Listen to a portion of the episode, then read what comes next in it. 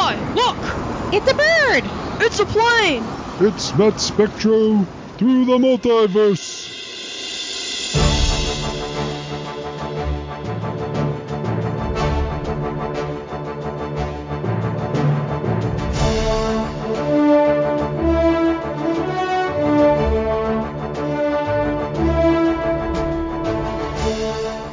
Hello, and thank you for joining us for another exciting episode of Matt Spectro through the multiverse. I'm your host, Matt Spectro, lifetime comic fan, lifetime animation fan, lifetime superhero fan, and you've reached the podcast exclusively about comic book animation.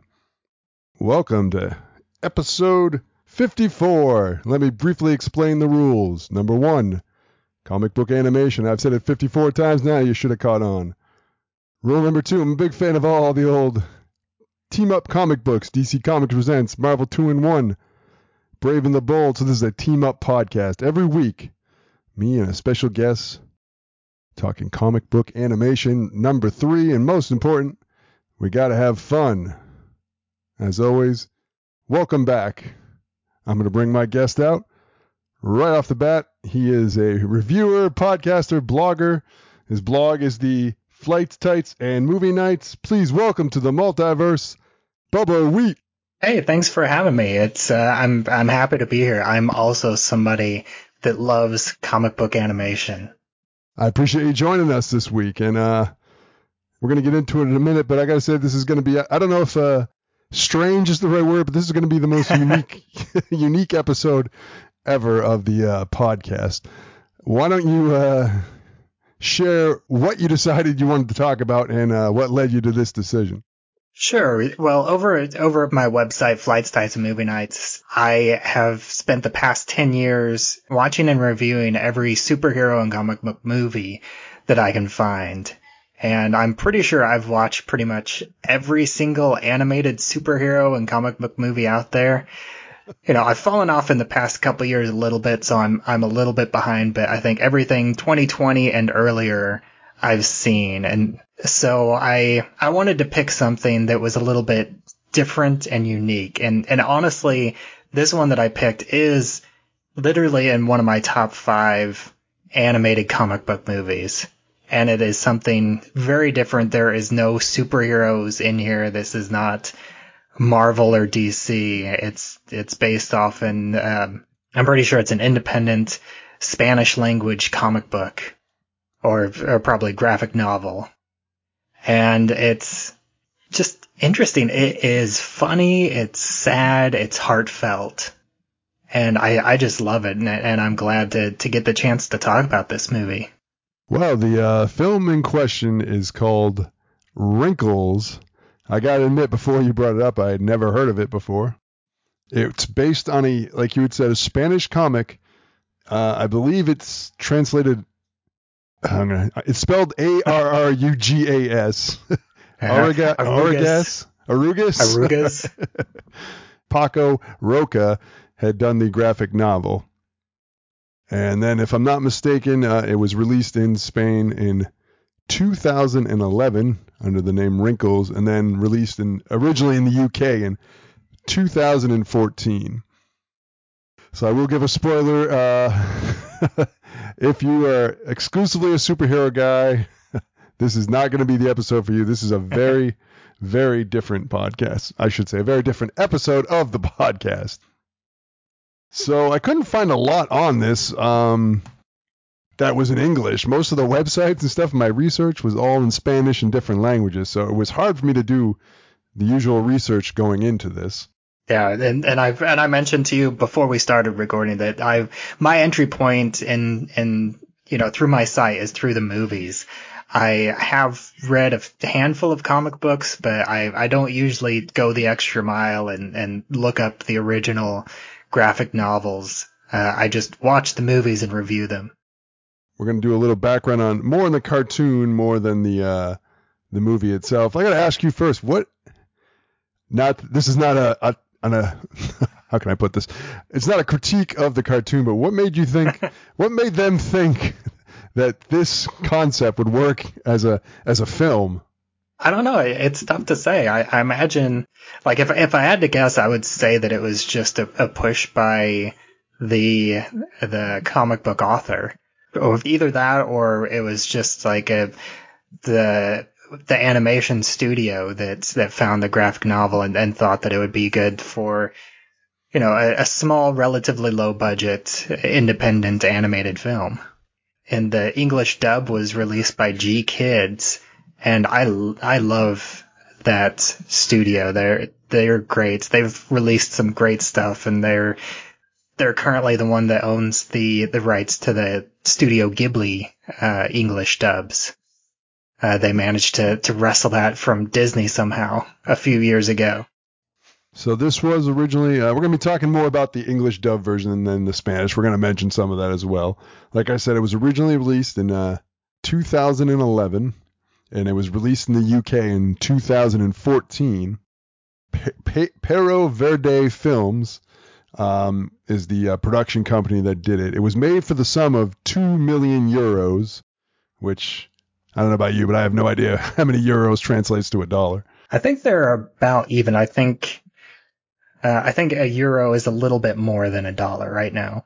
All right, so it's um it was a directed by an Ignacio Ferreras He's worked on a few other things. He worked on an animated movie called uh, The Illusionists, which I'm unfamiliar with. Are you familiar with it? I've heard the name, but I, I haven't seen it.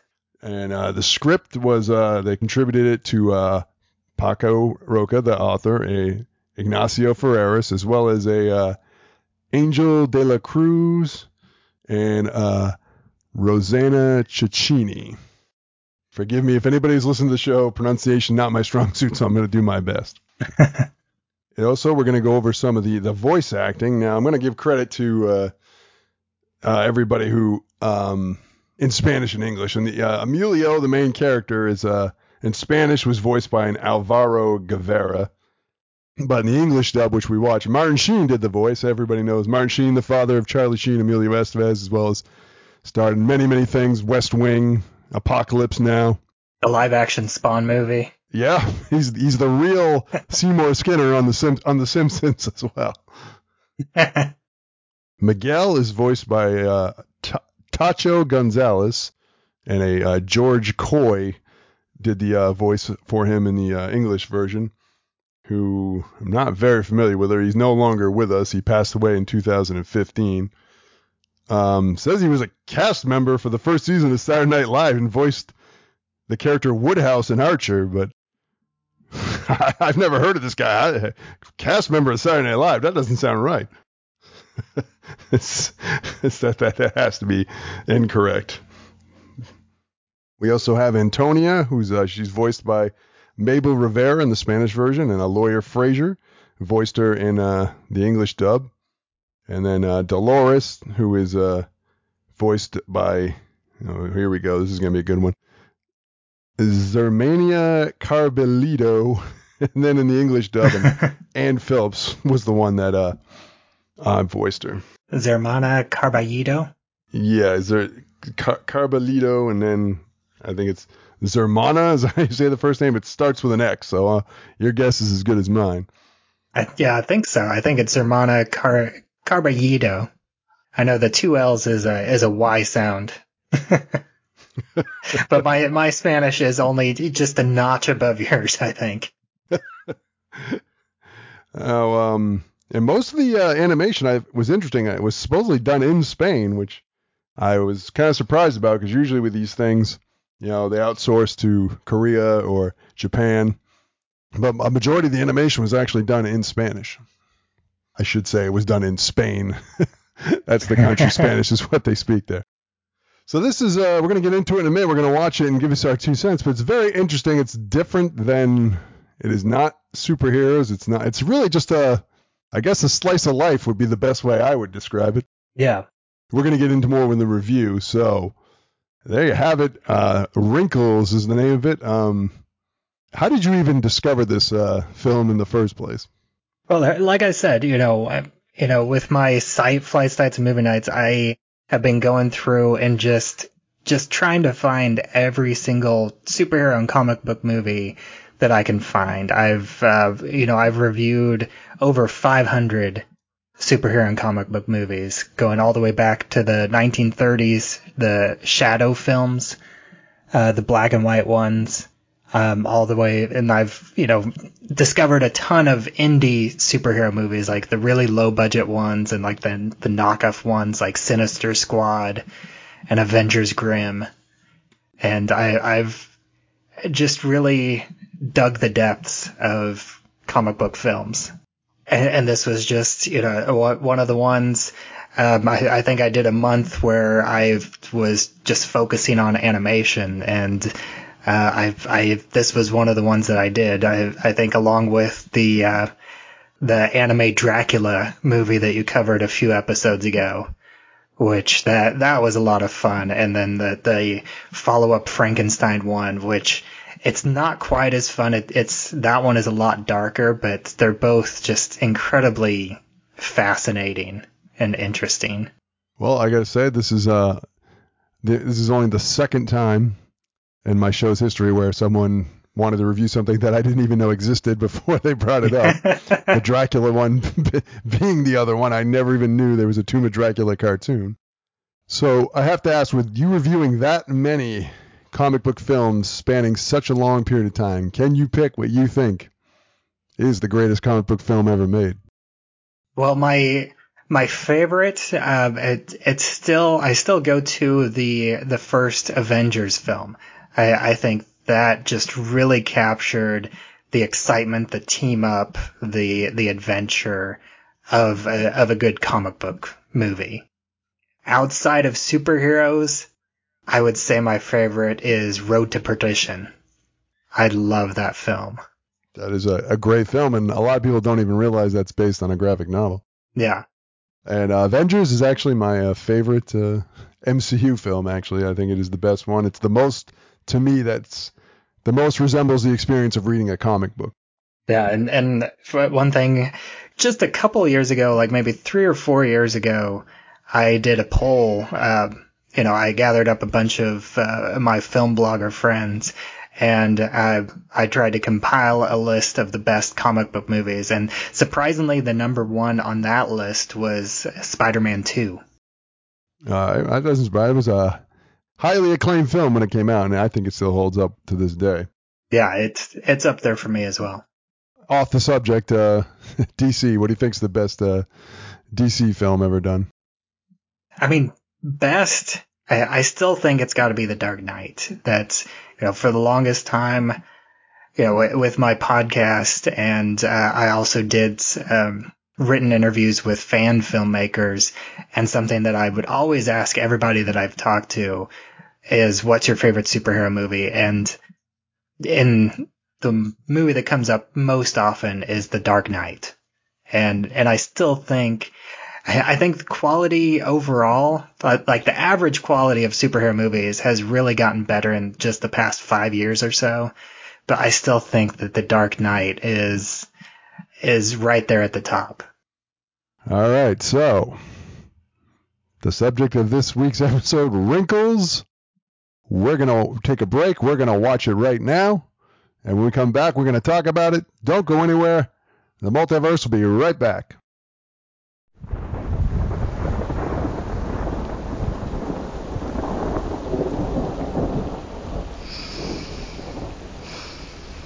Greetings, fellow inmate. How many years they got you in for?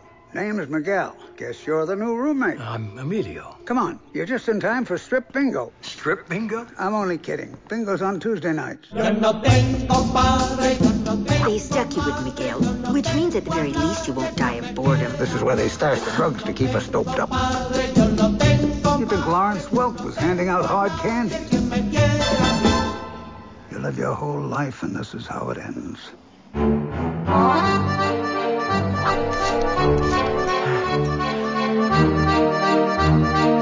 don't want to end up like that. Want to escape? Go right through those doors. Hurry before someone catches us. Freedom! How stupid do you think I am? It's not like I'm harming anybody. That's not true, you liar! Very good, everyone!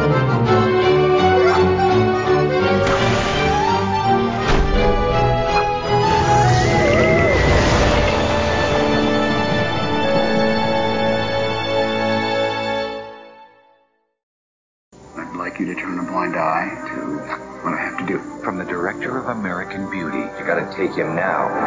Road to Perdition is a cinematic masterpiece. This is the life we chose, the life we lead. The best crime drama since The Godfather. Get out!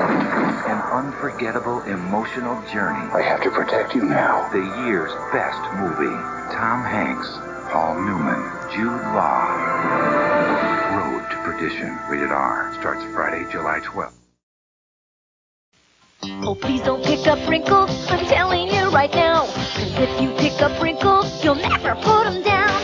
Wrinkles are so cuddly, they love to play all day. And when you ask them questions, they've got so much to say. I'm so tired. Every wrinkle's different, no two are quite the same. They've all got lots of wrinkles and ears that have their name. So please don't pick up wrinkles, cause you'll never put them down. The World of Wrinkles, each sold separately. Meanwhile, at the podcast of justice.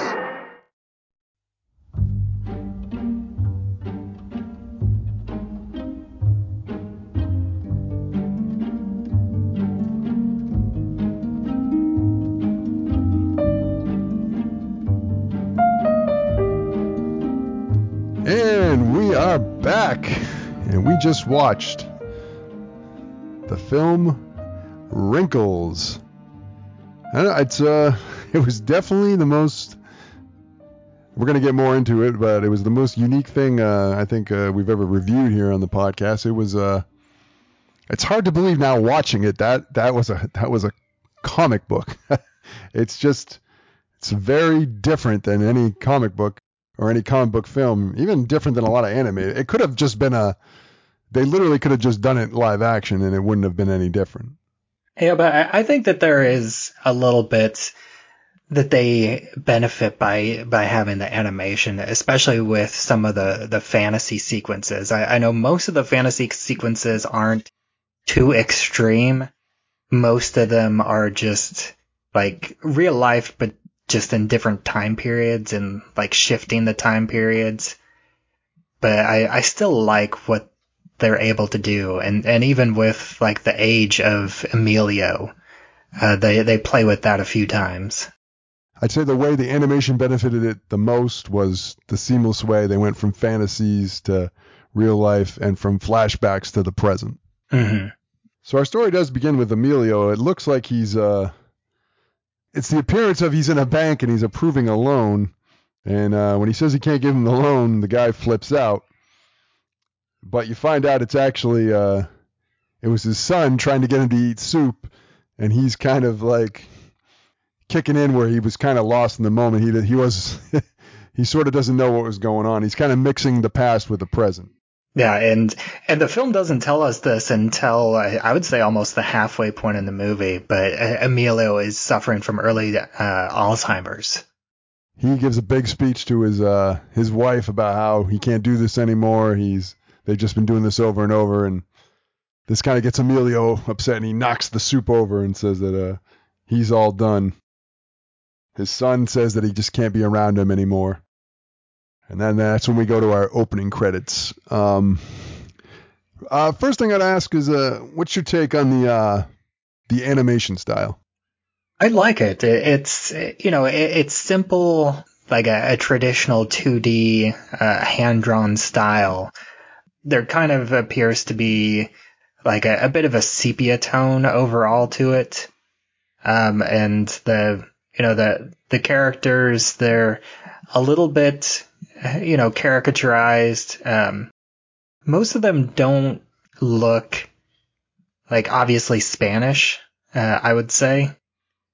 Um I, I think they look like just standard um animated characters and like if you didn't know that this was a spanish language movie uh, other than you know all the character names you know emilio and miguel you know, I, you could probably tell somebody that this was an, an English movie and they would believe you. Yeah, um, it felt very um, comic strippy to me almost. I would think, is that's it kind of looked like a comic strip a little bit to me, which isn't a bad thing. Um, yeah, kind of like um, the the women do remind me of Mary Worth, the you know the the comic strip that seemed to be in every newspaper, but nobody nobody that I knew ever read or wanted to read it. Um, so the, his daughter-in-law and his son they check him into the nursing home, and uh, his son really tries to put a happy face on it, but uh, it's kind of painfully obvious that his wife doesn't really agree with putting him in there. When the son leaves, he does. Uh, there is kind of a moment where the son is sad, like he he doesn't. This is a hard moment for him to to do this to put his father in the situation that he's doing. Now this leads to a um, Emilio has a flashback to the first day of school, um, where he was very nervous and everybody kind of made fun of him because he said some line about wanting his mommy. And I thought it was kind of clever how the show didn't, the movie didn't tell you that was happening, and it kind of creates that I think thing we all deal with that uh, new experiences never don't make us nervous no matter what age we get to. Yeah, definitely. So uh, then he uh, first meets his uh, his roommate Miguel, who's very uh, happy and uh, even singing at one point, makes a joke about them being in a prison. Uh, he's very uh, very happy to be there. Um, he even makes a line about how uh, he might need to make a break from this La Vida Loca, and he actually says that he's there voluntarily. And not to jump ahead, but uh, I kept expecting that was going to get revealed that he wasn't there voluntarily. That's just what he told himself. Yeah, he, we don't really get a whole lot of backstory to Miguel. We get like little bits and pieces, but I, I do love him as a character. Like I, you know, both of the, the two main characters, Emilio and Miguel, they are both great. It, it's, and it, and it has a real odd couple feel to it uh, because you know uh, Miguel is very much like the uh, oh I, I don't remember which one's which, but he's like he's not a full on slob. He's more of a con man, but he's definitely the you know the easygoing, laid back character, and Emilio is the more uptight, stuffy one. Yeah, right off the bat, he does uh, what appears to me he scammed uh, Emilio out of ten bucks right off the bat. Um, you meet Roman, who's the guy who repeats everything that uh, anybody says. Said he was once a radio host, but apparently now all he does is repeat whatever people say. Yeah, and I feel like that's a subtle jab at uh, at radio personalities too. um, there's a tour of the building where some uh, it's kind of really sad and kind of telling about these situations where there's like a swimming pool but nobody uses it. And it's like Miguel even comments how it's a cruel joke to have it there. And in the TV room, they're only allowed to watch nature channels. It's like almost like a it's designed to keep them in a a docile state almost. I do, I do love the joke at the beginning of the tour where Miguel uh, mentions, you know, uh, about the strip uh, bingo. And then he's like, oh, I'm just kidding. Bingo's on Tuesdays. yes, he does. Miguel does have uh, does provide a majority of the comic relief throughout the movie. You see, Miguel also scams this this woman wants to call her sons to take her home. He scams her out of money. He says that uh, give me the money, I'll, I can use the phone, which he then explains to Emil that he does all the time. And Emil just kind of watches her wander down the hall, never actually finding the phone. Yeah, the the one thing that I appreciate is is the pacing and, and how she walks about three quarters down the hall and then she stops and then she looks one to one side and then she looks back to the other side and then she looks back to the other side and, and the film really takes the time to show you this moment and, and really takes the time it, it, it's almost like the film is kind of at a, at a more more elderly pace and you see that she has forgotten what she was doing and then the next scene we get, which you may not agree or not, um, we get a real tone change in the next scene, which I think it is very effective in the movie. That the way they shift tones, where Miguel is looking upstairs and hears like some screaming and some weird noises, and it really sets a tone of very uncomfortableness. Of like there's not there's something not quite right in this home. I, I do appreciate that that it doesn't. I at least I don't remember. I I don't think that they bring in like the the creepy music. Like they don't make it creepy like a horror movie, but it is uh, jarring and like you said, it, it is a bit of a, a, a tone shift right there.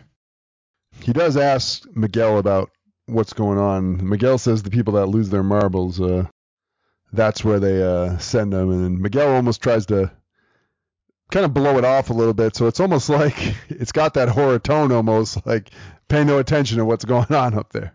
Yeah, and he definitely gives the warning. You know, you don't want to go up there. You don't want to see up there. So uh, in dinner, that's when he meets uh, everybody. He meets because he sits at the table with Miguel and he gets introduced to uh, Antonia and Dolores and uh, Dolores, who's also with Modesto, who seems pretty much just in a wheelchair. They all get their meds. Miguel makes a joke about how they forgot his Viagra. Scene that kind of amused me is when he says to the male nurse that uh, you got your hair in pigtails, and he says they're actually dreadlocks, and he says that sounds like a medical condition. There's also the next. It's kind of a sad scene there where uh, Miguel um, sees a bunch of the uh, other um, old people there. They're lining up, and Miguel says how because of a nurse shortage they get lined up to get put to bed. And it's just kind of a really sad scene because Miguel explains to him, and it sets into Emilio that they really have nothing better to do. Um, it, it is interesting how the the film really like quickly shifts its tone, but it, it always has, or almost always has this light hunter, lighthearted undertone because most of it is coming from Miguel, and and Miguel is always positive and upbeat, and is always cracking the jokes.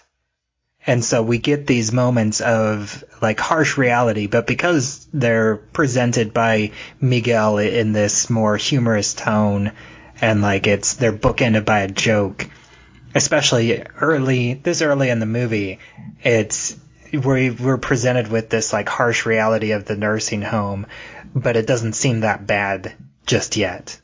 Yeah, like uh, Miguel explains how he's actually doing her a favor. He's keeping her hopes up that she'll be able to get her sons on the phone. He finds out that uh, even though Modesto has Alzheimer's, is Dolores is just fine. She's a her faculties are there. She's only there because of Modesto being her husband. That um, she actually chose to be here, which both Miguel and Emilio find like I don't know if I'd find they don't understand it, but they definitely don't it doesn't make them feel good. They they kind of it bothers them both. Yeah, it, it's like a combination of sweet and heartbreaking at the same time. Um, you find out, I mean, if the backstory is correct, they uh, find out that uh, Miguel never had a family, has no children. He says though, it's good because unlike them, he never cries about no one visiting him because he never had anybody. And he even says, with any luck, we'll be dead soon as a joke. But it really is one of those jokes that uh, really hits you in the feels because it's like essentially they're they are just waiting to die. Yeah. Yeah, this film definitely has a lot of humor where it's like it's it's funny, but it's you know it has that ring of the hard truth to it. And uh, then we do a really one of the best, like another tone shift, but it's also one of the best visually where there's a train and in the mountaintops, and there's a very elegant woman. Looks like she's from like the 30s or maybe the 20s. And Miguel and uh, Emil come in.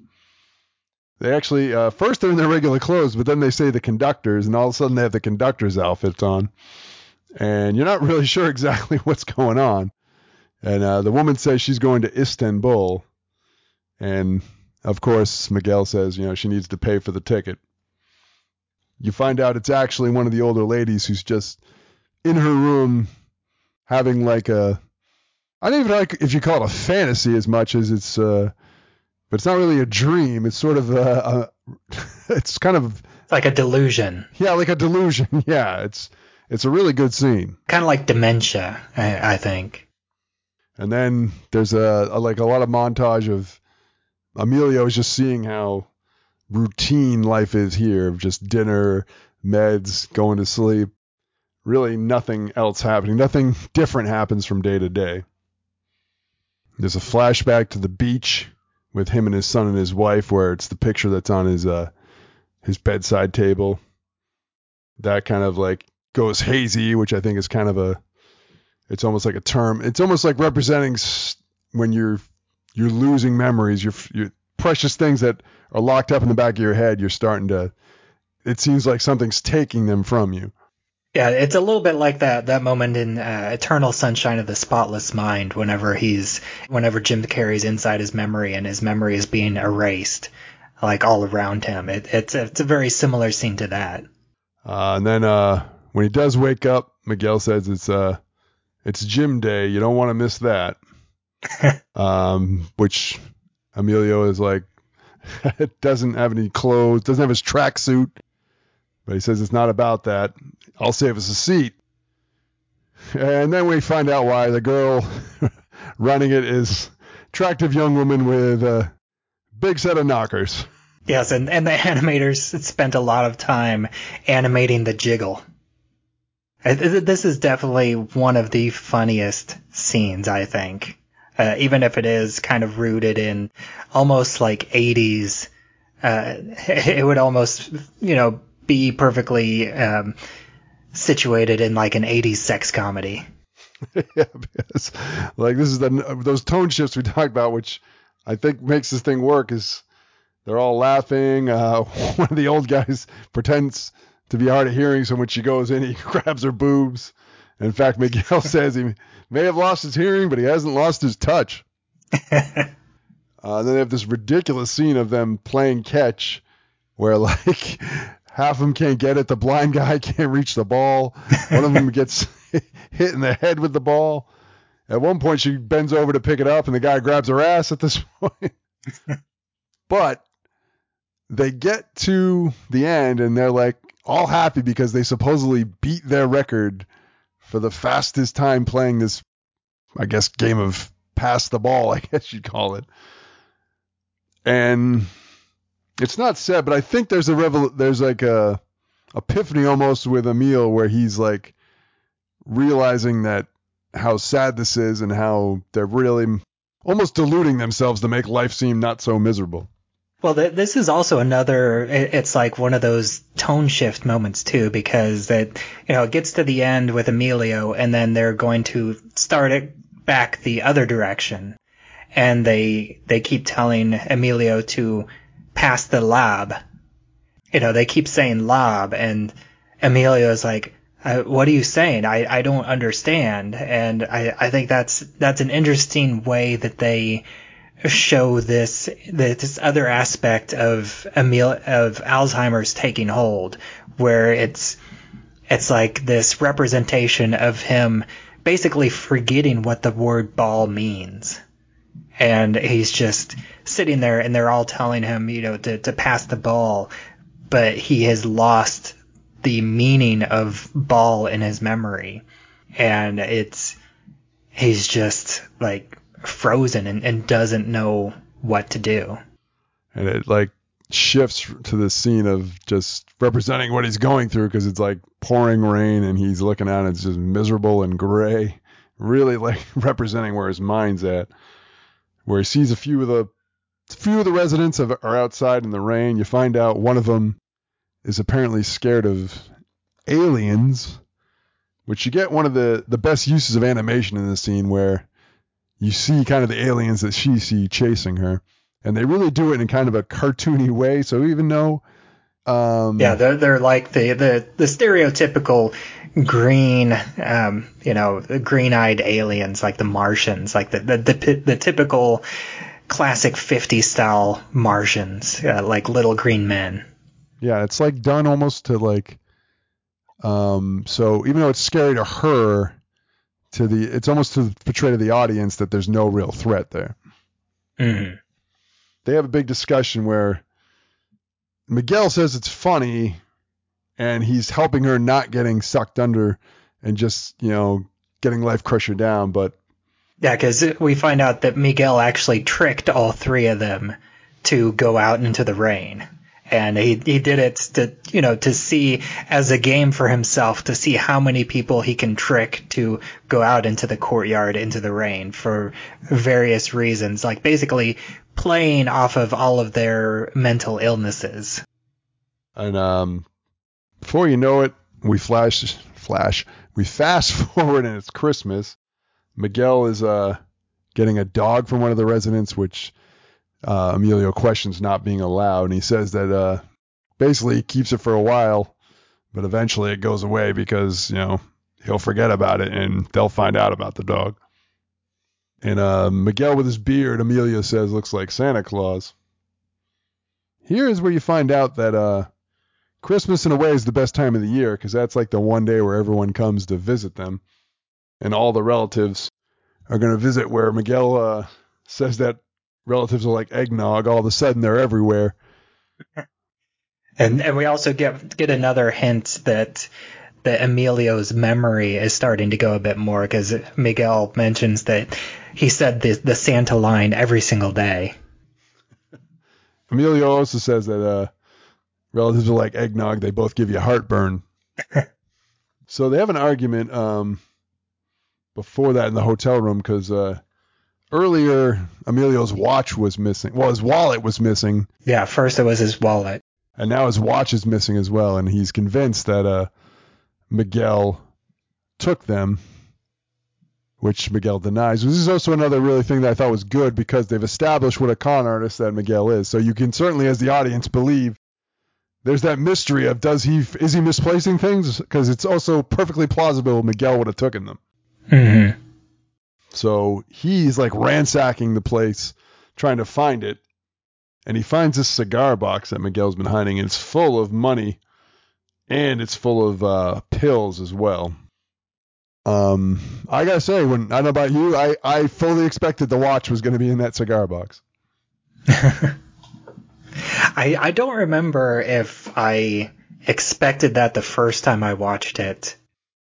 Now, uh, Miguel tells him that if he ever touches that cigar box or even tells anyone about it, that he is going to beat the living shit out of him, which was kind of uh, at this point Miguel has been portrayed like so jovial and nothing gets to him. It was really kind of I wouldn't say shocking, but it definitely threw me for a loop to hear him suddenly get so aggressive. So and then um, Emilio's family does show up, but uh, he's very confused because uh, he's forgotten that he even has a grandson. Where his uh, son reminds him, which then Emilio says tries to pass off as a joke. I wasn't sure because this this is the first time that the audience has seen the the grandson, so I'm I couldn't tell for sure if the grandson like if if he's actually been here for you know how like if the grandson's five years old if if this is actually five years that he's been in here or if it's just been you know a, a few months that he's been here and the the grandson was around whenever he was living with his uh, son and, and daughter-in-law. Yeah, you do. It does make you question how long he's actually been there because you don't know uh, at the beginning if he had a son at that point or not. So it kind of puts you almost in the you're almost confused as what's going on because you don't even we don't even know as an audience uh, how long he's been there. Yeah. And kind of a shocking scene for Emilio. He finds out that him and Modesto are uh, taking the same medication. And while it's shocking to him is that uh, if you didn't watch it, Modesto is pretty much not moved, not spoken. He's getting fed to. So to Emilio, Modesto is pretty much a borderline vegetable. And um, he even brings it up to his doctor. The doctor kind of blows off that it's just a, a lot of people take the same medication. The doctor, it's painfully obvious that the doctor knows that he has Alzheimer's as well. He just doesn't want him to tell him like it's going to be a shock to him. And it makes me wonder is that how it's done? And it's like, is that the best thing for a person to pretend that they don't have Alzheimer's? yeah, I was curious about that as well. I, I wonder if that that's more part of uh, the Spanish culture. Um, that that's something that happens more often in Spain, or if it, uh, I thought maybe it also had to do with Emilio's personality because he's he's definitely a very proud character and he doesn't like to admit that his memory is failing. And I, I almost wonder if maybe his son and the doctors just assumed that he wouldn't take very well to the, the fact that he's that he has Alzheimer's. Yeah, that could be. Um, I think it might be a combo. it could be a culture thing, but uh, maybe they are good at recognizing, you know, the the people that will have a harder time coping with the fact that they're suffering from this disease. Yeah. We get another scene which is even creepier of him kind of looking at the stairs, like really, you know, just intently staring at it, and then he gets on the elevator. And I honestly thought watching it that when the elevator opened, there'd be like a there'd be like one of the, the orderlies there and would stop him, but he does appear to actually go upstairs. Yeah, th- this is not a nursing home that that has a lot of security. I, I think we only see, I think maybe four or five nurses, and and we don't really see any orderlies. He is. Uh, there's a scene after this where he is with Miguel, and he is like really visibly shaken because not only are there a bunch of people up there far worse than anything he's seen. There's a young woman with who's a paraplegic who you find out who is homeless and had nowhere to go. And Miguel says pretty much that uh, that's where they when they're pretty much past hope, that's where they go. they go upstairs. It's almost like as bad as things seem to Amelia, there's like a place that's even worse. It's it's almost like the you know like the nine levels of hell, and, and they're in you know the the first level, and then upstairs is like the the second level. Uh, he says he really has two choices. Uh, he can uh, just act like everything is okay, or he can be a man and face reality. Finally, you get a scene of uh, Amelia in the pool with his clothes on, which uh, really freaks out Manuel. He's trying to break in there. He's trying to get in there. And when he finally does get in there, he thinks he's going to drown, but actually, uh, he's just uh, he's just swimming. Well, and and uh, you you did skip a, an important scene, uh, an important moment of dialogue right before he goes to the pool. Miguel actually reveals what that what his stash of pills is for, because uh, initially I thought that the pills was like um, you know, like his side business. Like along with the con, he was also like selling pills to the residents. But that stash of pills is basically his break glass in case of emergency. You know, if, if he wants to check himself out, that's, those are his suicide pills.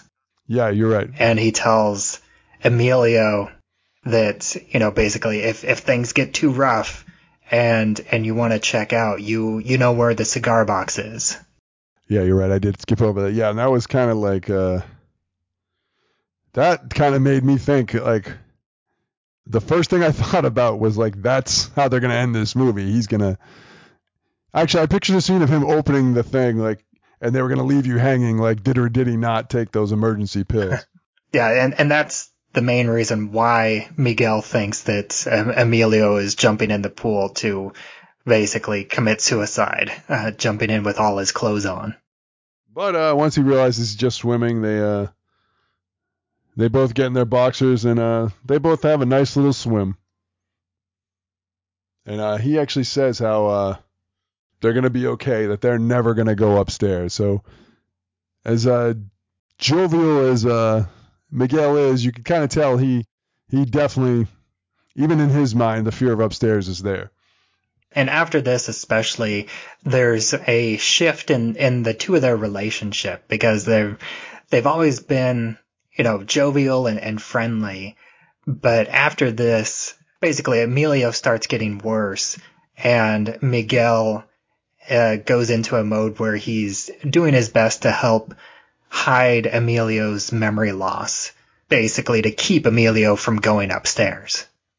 Yeah, there's a bunch of scenes. One of uh, he's trying to help Emilio uh, do an interview with a doctor to sh- prove he's not losing his memory.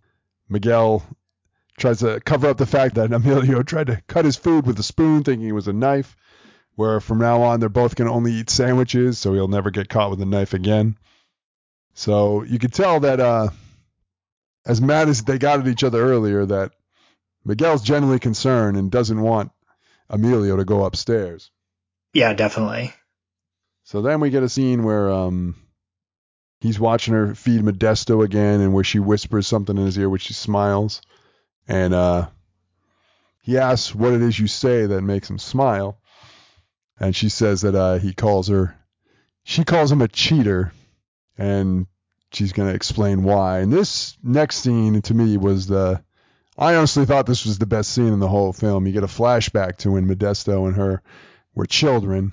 Mhm. It was just animated really well. It was put together well musically. It, it helped the whole story, I think, kind of have more. Uh, kind of remind me of Up in a way, where it just really added an extra gut punch to it. I thought.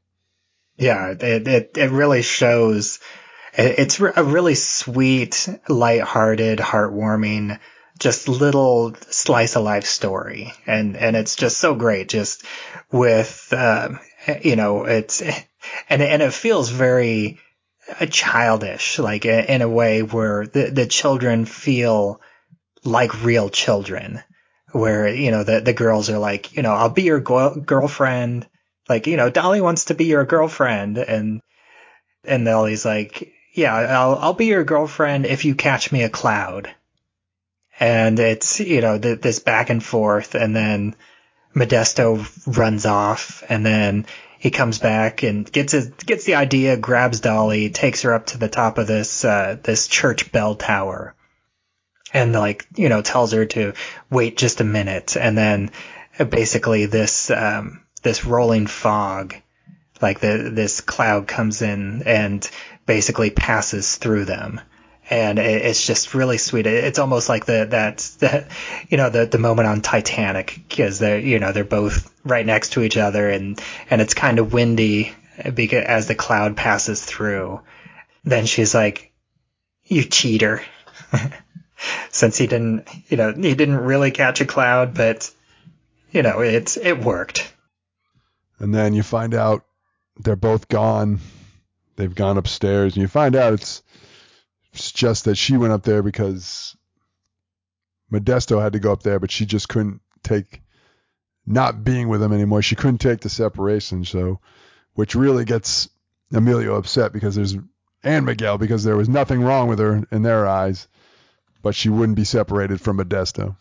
it's also shown visually, like whenever they come back from the flashback, the the two of them are still there, but then they basically just fade away um, in in their seats in, in that scene. And I think this is kind of the catalyst because next, Emilio's packing his bags. He's leaving. He can't take it anymore. He's even mad at Miguel, saying he's not going to let him steal anything. That saying he stole his black socks. um, Miguel doesn't want him to leave. Really tries to talk him out of it. And even when he says that, even if you didn't steal them, why would you want to be here anymore?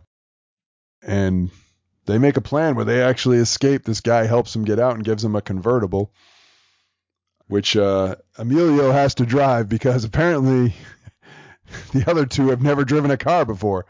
I don't know if that's common in Spain or not, but yeah, uh, he was the only one who knew how to drive.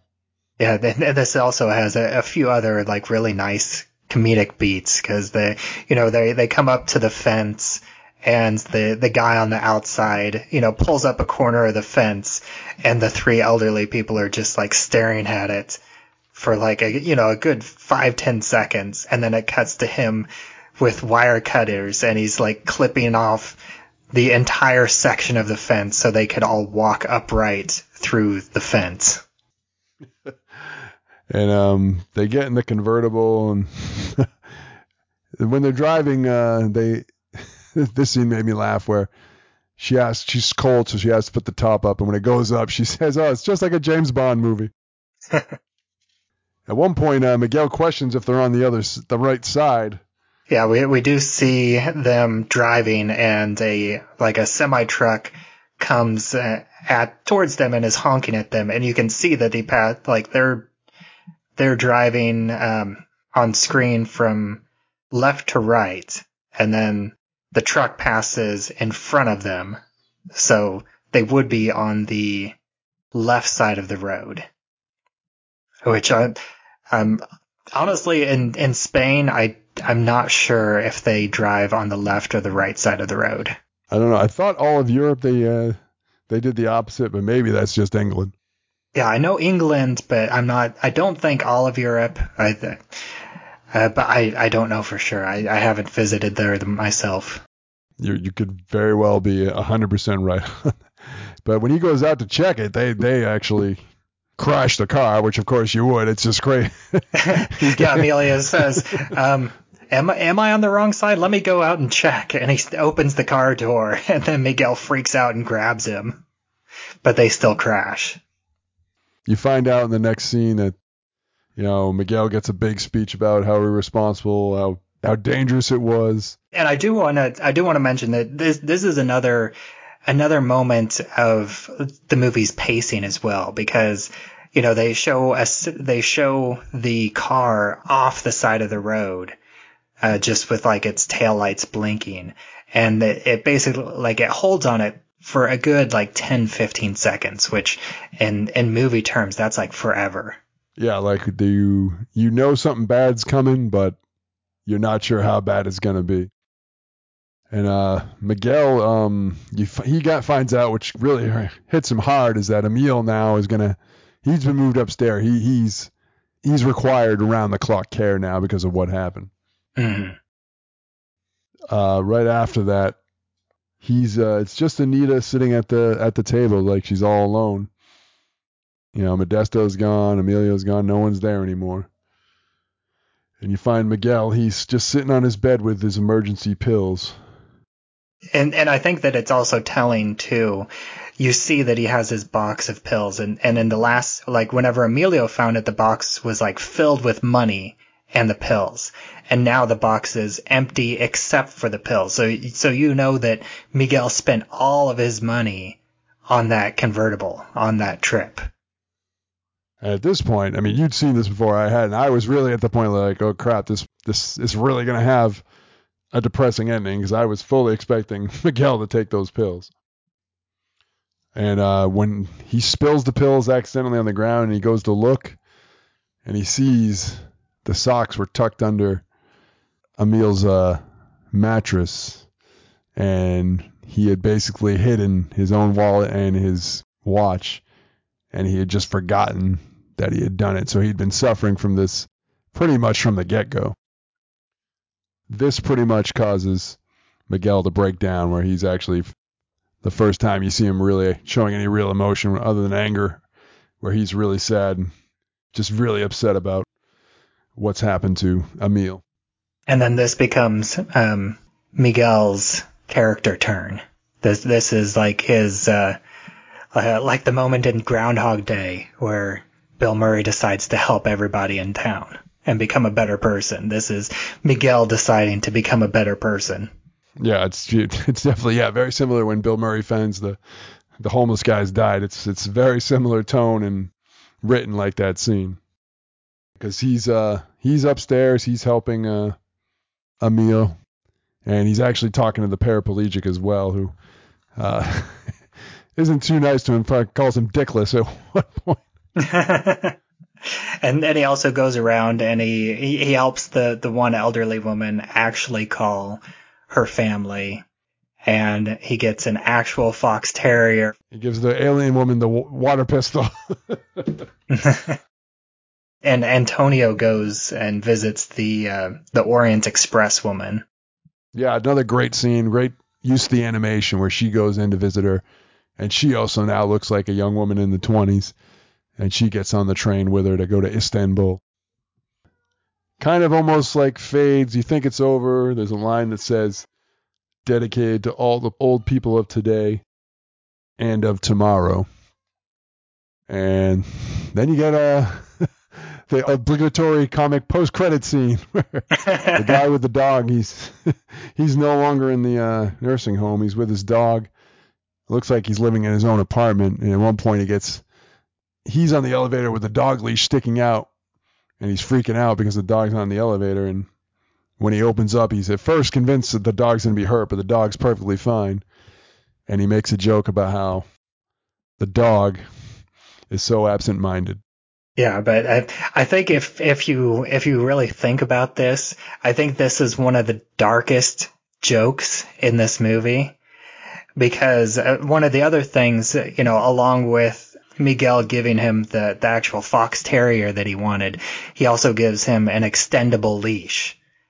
Because of what happens to this dog, I think that it's not too big of a leap to imagine that this the same thing happened to his previous dogs, but because he didn't have an extendable leash, that that's how he actually lost his previous dogs. There you have it. Wrinkles. Um, we're going to start getting into our overall review. Um, I want to say that I think this is a. I'm not going to rank it yet. I, I think it's a very, very good movie. It's excellently done. I just disclaimer. I, I, I don't know if I would say this is for everyone. Oh, definitely not for everyone. Like if you're like a a hardcore superhero guy or an action guy, um, this is this is definitely not for you. This could have been a live action movie. It's really a slice of life. It's really about. I, I've never seen. I don't think even a live action movie that really tackles, tries to tackle and display what someone's going through when they're suffering from Alzheimer's. Yeah, I, I think the only other things that I can think of are are also other animation projects. So, uh, well, we're gonna do. Let's just do the ranking, and then we'll uh, we'll uh, we'll give all of our thoughts. We're gonna go over to our spectrometer.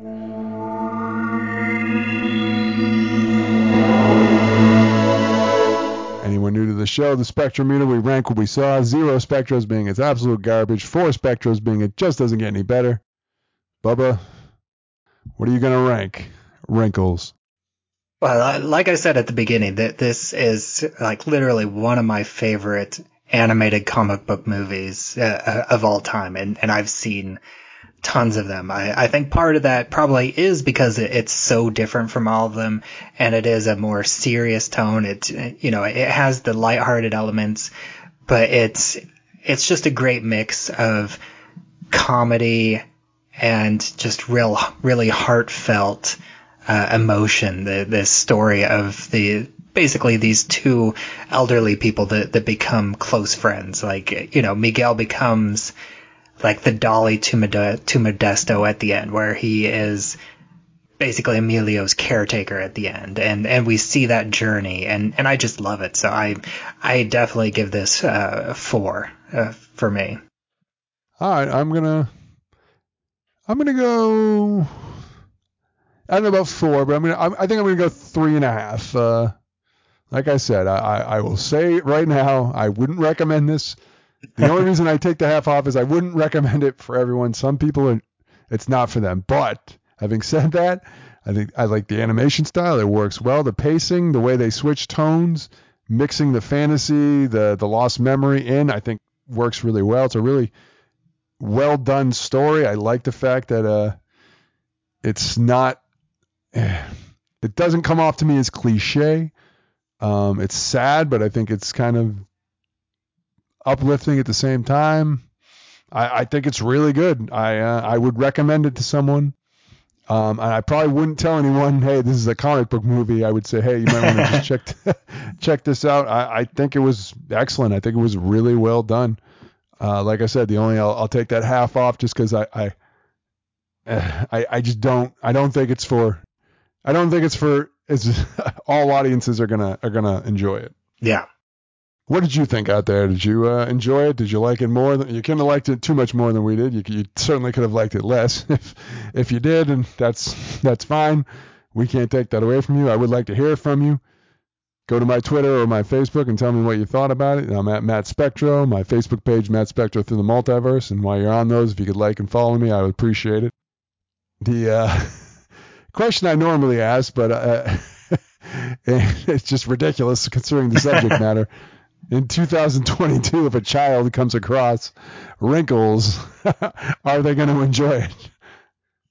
I think unless they have, I think the only type of child that, that might get something out of it is a child that, that has an elderly, like a grandparent or great grandparent that is suffering from Alzheimer's or dementia.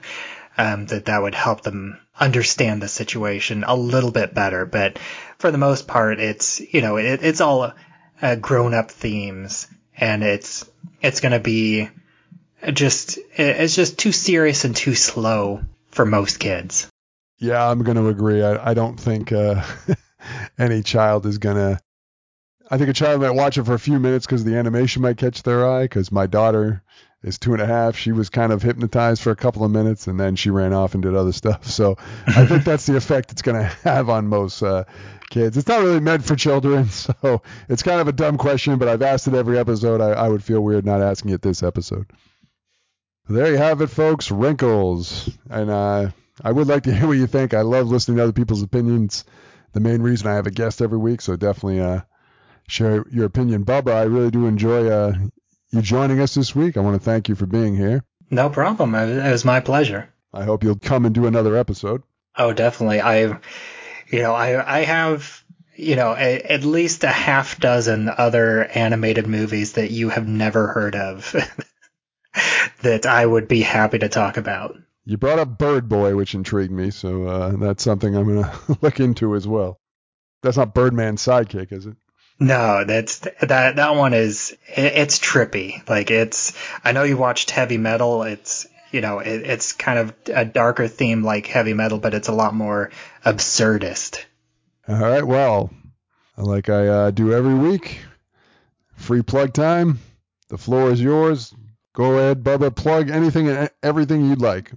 Sure, I've I actually have you know quite a few projects that I, I've been bouncing around my main site has has always been uh, flightstights I have written reviews of over 500 superhero movies. I've uh, fallen off a little bit, but I'm I'm hoping to get back on there and and have reviews for. Um, you know, I, I've I haven't watched the Batman yet. I'm I'm hoping to catch up on that, uh, and hoping to watch. Um, you know, Doctor Strange Multiverse of Madness and uh, talk about that and, and also still digging into some of the more obscure uh, superhero movies that a lot of people have never heard of. Uh, I also have a uh, actually a music podcast called Lyrical Innuendo, uh, where me and a co-host uh, we take a look at a single song and we dig into the lyrics and uh, we decide if if there is a hidden meaning with those lyrics and if they're actually talking about sex, drugs, or if it's just rock and roll. You know, looking at songs like, uh, um, you know, Madonna's Like a Prayer, uh, you know, Cyndi Lauper's She Bop, or, you know, like more recent ones like The Weeknd's Blinding Lights.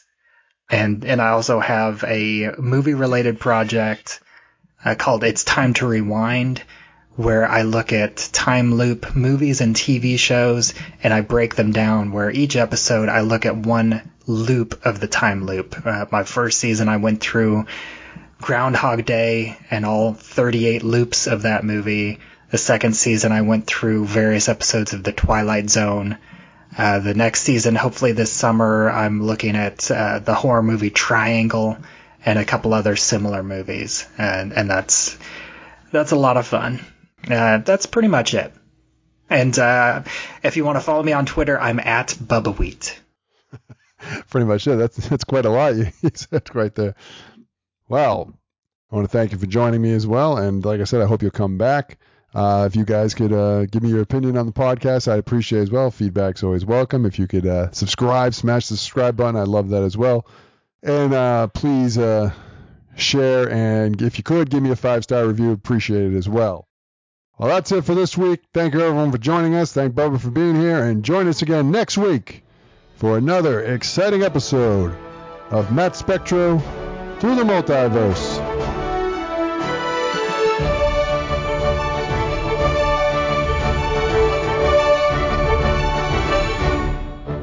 Excelsior!